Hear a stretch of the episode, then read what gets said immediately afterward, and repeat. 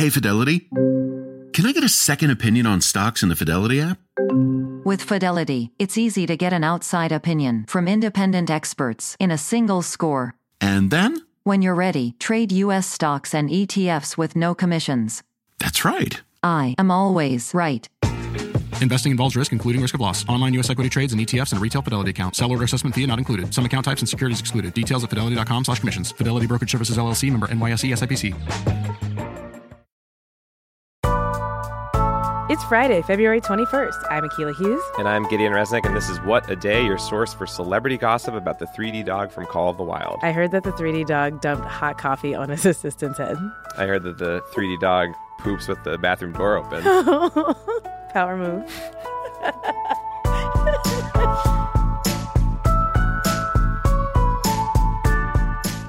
today's show, an extremist attack in Germany, how that country is responding, then some headlines, but first, the Nevada caucuses.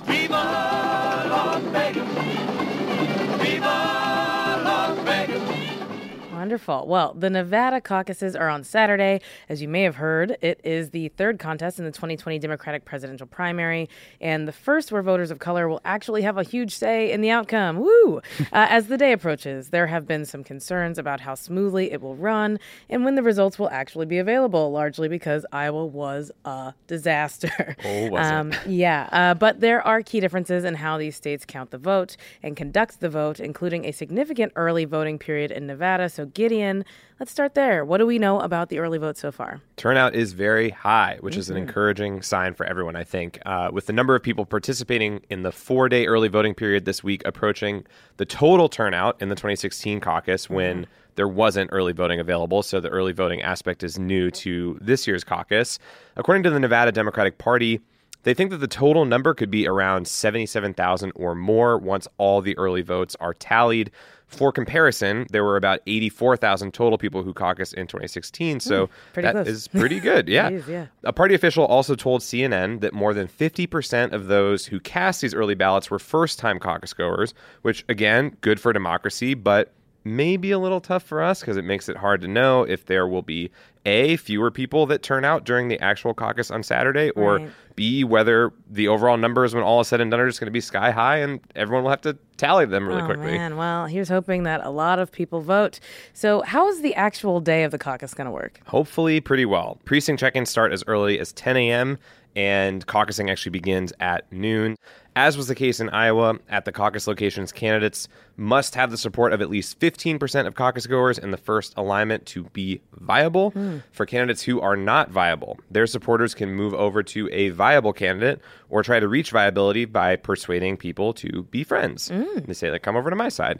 uh, candidates have to hit the 15% threshold both in congressional districts and statewide to receive a share of the state's delegates. And then we have to account for the early votes. Are you ready for this? Probably not. Yeah. I don't know. I don't know if I am either. So when voters cast those early ballots, they had to indicate on the ballot their first choice and at least two other choices. It's like a ranked voting system where, say, if you're completely sold on one person, you could go on the ballot and pick their name three times, or you could pick their name and then say uncommitted two times if you don't like anybody else, or you could put the first choice and then have a couple after as your second and third. So those early vote ballots got routed to the voters' home precinct. So they are going to be counted alongside the folks who go in person on Saturday. Basically, the binary is you can be the cool neighbor who gets to brag that your vote is already done, or you can be the guy who has to wake up before noon on a Saturday. Hmm. The choice is yours. According to the Nevada Independent, a local news site, a small percentage of the early voters, around 940, are being informed that when they filled out those ballots, they have now been voided. They must have likely made some sort of mistake in that selection process, like I was saying, and they need to come back Saturday if they want to participate. Now, to take a breath here, all these complicated steps, mm-hmm. along with the reporting of three sets of results, like in Iowa, we get you know that first alignment vote total, mm-hmm. the final alignment vote total, Yeah. and our lovely friends, the uh, delegate equivalents, mm. has led DNC Chairman Tom Perez to not commit to having the full results out on Saturday. After Iowa, they are all emphasizing that they want to be really, really, really accurate rather than just rush them out and be speedy. Yeah, if only we could have both. Oh well. uh, and we know after that Iowa debacle, Nevada abandoned its plan to use that same app. So, what do we know about the technology that the state switched to just in the past couple of weeks? Well, they're calling it the Nifty Caucus Calculator. Good alliteration. The tool is a Google Forms program that is preloaded onto iPads with early vote results specific to the precincts. It also has formulas that are used to calculate delegate allocation. Volunteers have been getting hands on trainings with the iPads that are going to be used with the tool since Tuesday, and that's going to continue through Saturday.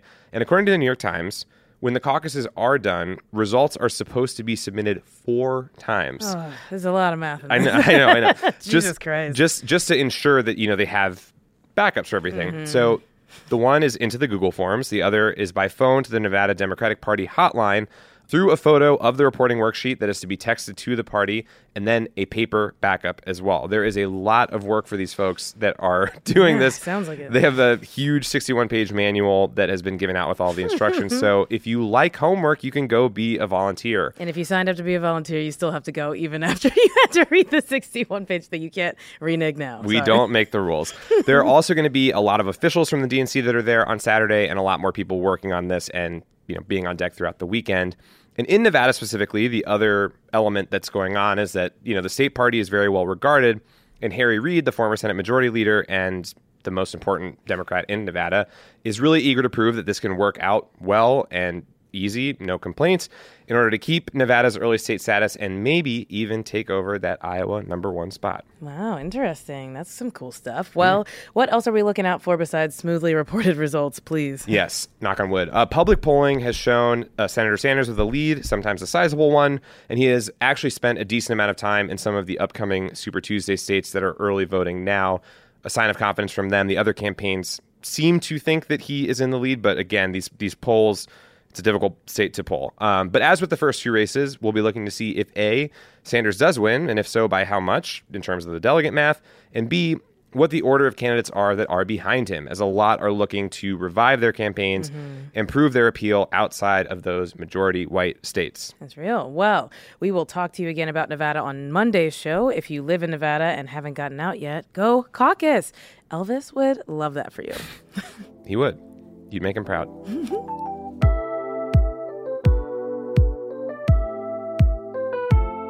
Wednesday night in Hanau, a small city in western Germany, a racist extremist opened fire at two hookah bars, killing nine mostly young people in Germany's worst mass shooting in recent memory.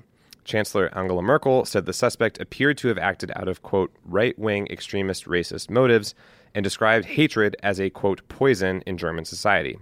This is yet another tragedy and took place in a city that many people might not be familiar with. Akila, what can you tell us about the city itself? Yeah, so Hanau is 16 miles outside of Frankfurt in West Germany. Uh, it's diverse and small, with just about you know 95,000 residents. But the diversity is really important to note because that's sort of the belief as to why these places were targeted. Uh, the two hookah bars where the shooting happened are popular with patrons of Middle Eastern descent. Five of the victims held Turkish citizenship, and that's according to Turkey's state news agency. So, this follows an uptick in far right white supremacist violence worldwide, but specifically in Germany over the past few years. Can you talk through some of what's been happening there? Yeah, so last October, an anti Semitic gunman uh, attempted to attack a synagogue on Yom Kippur in eastern Germany in the city of Halle. He wasn't able to enter and instead shot two people dead on the street. And the attack really underscored the rising threat of neo Nazi violence. Last June, conservative German politician Walter Lübcke uh, he's an advocate of liberal refugee policy. He was shot at his home. And just last Friday, police arrested 12 members of a German far right group believed to have been plotting several attacks on mosques similar to the ones carried out in New Zealand just last year. So, yeah, just as hate crimes and murders by white supremacists have been on the rise in the U.S., they've also been increasing worldwide as well. And it's, it's just scary and terrible. It is. Uh, so, what's being done to combat this? I mean, not to be too alarmist about it, but it, I mean, it seems like something that requires a very strong response. For sure. Uh, well, Germany has some of the world's strictest gun laws, and last year moved to tighten them further, including requiring background checks after a spike in shootings by right wing extremists. It's something the U.S. could learn from, but in this case, the gunman had a license license. Minority leaders want to take more action. Uh, in an interview with Reuters, Reinhard Schramm, a Jewish community leader in Eastern Germany, said, quote, It is certainly not looking good for minorities, especially Jews and Muslims, and it's not going to get any better. So that gives us a sense of how minorities are feeling there right now. Yeah.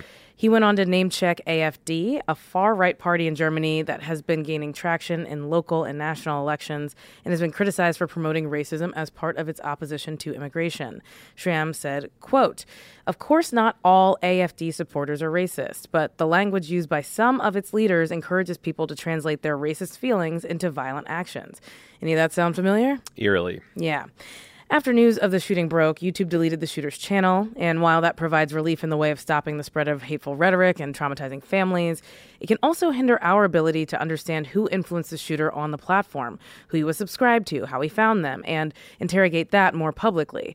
By the way, if you're looking for excellent reporting on online radicalization, check out Kevin Roose's work at the New York Times. He's awesome.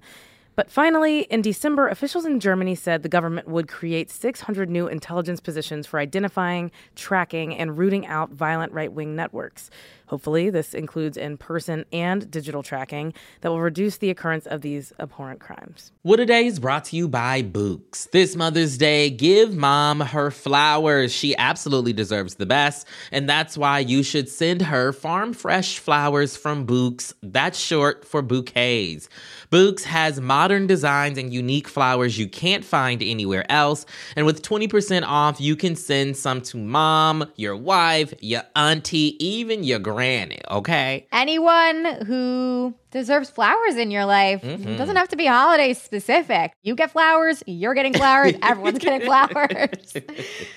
Go to Bouqs.com and use promo code WAD for 25% off. That is B O U Q S dot com, promo code WAD, Bouqs, promo code WAD. What a Day is brought to you by Fast Growing Trees. Fast Growing Trees is the biggest online nursery in the US, with more than 10,000 different kinds of plants and over 2 million happy customers. They have everything you could possibly want, like fruit trees, palm trees, evergreens, houseplants, and so much more. Plus, Fast Growing Trees makes it easy to order online, and your plants are shipped directly to your door in one to two days. And along with their 30 day Alive and Thrive guarantee, they offer free plant consultation forever. We love fast growing trees here. I keep telling you that the mini plants that I've gotten from these folks are yet hanging on. Um, and that's not because I have a green thumb, okay? This spring, Fast Growing Trees, they have the best deals online, up to half off on select plants and other deals. And listeners to our show get an additional 15% off their first purchase when using the code WAD at checkout. That's an additional 15% off at fastgrowingtrees.com using the code WAD at checkout. Fastgrowingtrees.com, code WAD. Offer is valid for a limited time. Terms and conditions may apply. What a Day is brought to you by Ulta Beauty. This AAPI Heritage Month, Ulta Beauty is celebrating the joy of belonging, belonging to a community composed of intricate connections, belonging to our past and our future, to the heritage and birthright that is beauty. Ulta Beauty shines a light on the AAPI community, passing the mic to brand founders and creators to tell their stories centered on heritage, joy, and beauty. They carry AAPI owned and founded brands like Live Tinted, Peach and Lily, Glamnetic, Tree Hut, and more. Shop AAPI owned and founded brands at Ulta Beauty stores and Ulta.com. Let's wrap up with some headlines. Headlines. Victoria's Secret is going private. This comes after founder and CEO Les Wexner stepped down yesterday and sold the company to private firms for substantially less than what it's worth. There were a lot of different factors leading up to the lingerie chain's demise. First, there was Wexner's problematic close ties to the late disgraced Jeffrey Epstein. Then there was the New York Times expose on the mistreatment of their models. Finally, it was the company's inability to adapt to a changing lingerie market, because as it turns out, women don't want scratchy laces on their underwear or uncomfortable bras that push their boobs five inches above their face. Uh, in a press release, Wexner said the firms will bring a fresh perspective to the business. No more scratchy lace. Uh, tensions between graduate students at UC Santa Cruz and the University of California's administration continue to escalate after nearly two months of striking. hundreds of grad students are demanding a significant raise to their paychecks so that they can afford housing in one of the most expensive areas in the country. That's right. Beautiful, beachy Santa Cruz, California. Mm-hmm. That's a plug. Uh, mm-hmm. protests started in December when graduate workers withheld the final fall quarter grades of undergraduate students. The administration was pissed. Students who bombed their final in Intro to Semiotics and Seth MacFarlane's Family Guy were stoked. Mm-hmm. Things escalated last week when police in riot gear arrested 17 students during a peaceful demonstration. The president of the UC system has given strikers until midnight tonight to release the grades or face consequences as severe as contract termination. Wow. If you figured that Russia had chosen to stay out of our elections this time and focus on their beautiful churches and noble dog breeds, it turns out you were not right. Uh, in a briefing last week, intelligence officials told lawmakers that Russia is interfering in the 2020 campaign to help Trump get reelected. That this meeting was even held enraged the president and might have led to the firing of outgoing Director of National Intelligence, Joseph Maguire. Trump was apparently concerned that Democrats would try to, quote, weaponize the information that was shared, which in Trump language means acknowledge it or treat it like it's real at all. Uh, Trump's reaction prompted concern among intelligence officials that he might try to dismantle some efforts to uphold the integrity of this election. Strap in, folks.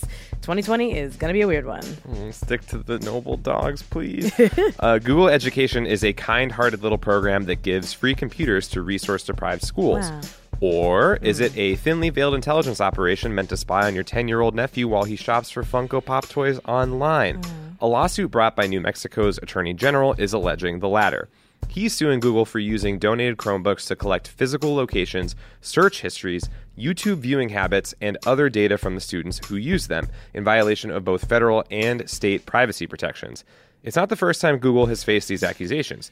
They got fined $170 million last year for harvesting children's data for advertising purposes on YouTube.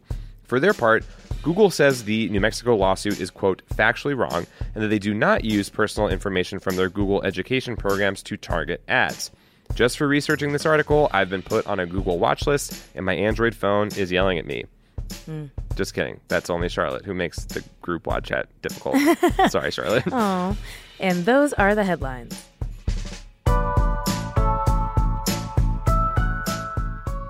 That's all for today. If you like the show, make sure you subscribe, leave a review, write a little note on the whiteboard outside our freshman year college hmm. dorm room, and tell your friends to listen. And if you're into reading and not just the opening crawl at the beginning of Star Wars movies like me, What a Day is also a nightly newsletter. Check it out and subscribe at crooked.com slash subscribe.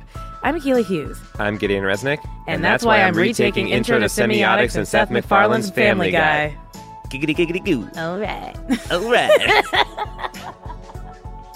What a Day is a product of Crooked Media. it's recorded and mixed by Charlotte Landes. Sonia Tun is our assistant producer. Our head writer is John Milstein, and our senior producer is Katie Long. Our theme music is by Colin Gilliard and Kashaka.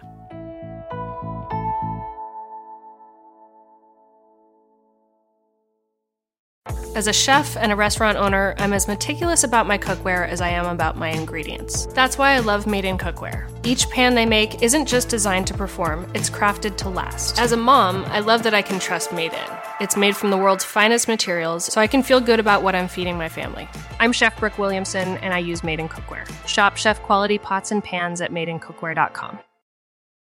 I'm Jessica Reaves, and I've been analyzing and reporting on extremism for the last 10 years, and I have the gray hair to prove it. Subscribe to our podcast, Extremely, for an always eye opening look inside the daily work of exposing, fighting, and disrupting all facets of extremism. My co host, Oren Segal, and I explore this ever changing landscape and bring you stories of people and places impacted by extremism, those who fight to protect our communities, and those who offer new perspectives. You can find Extremely wherever you listen to podcasts.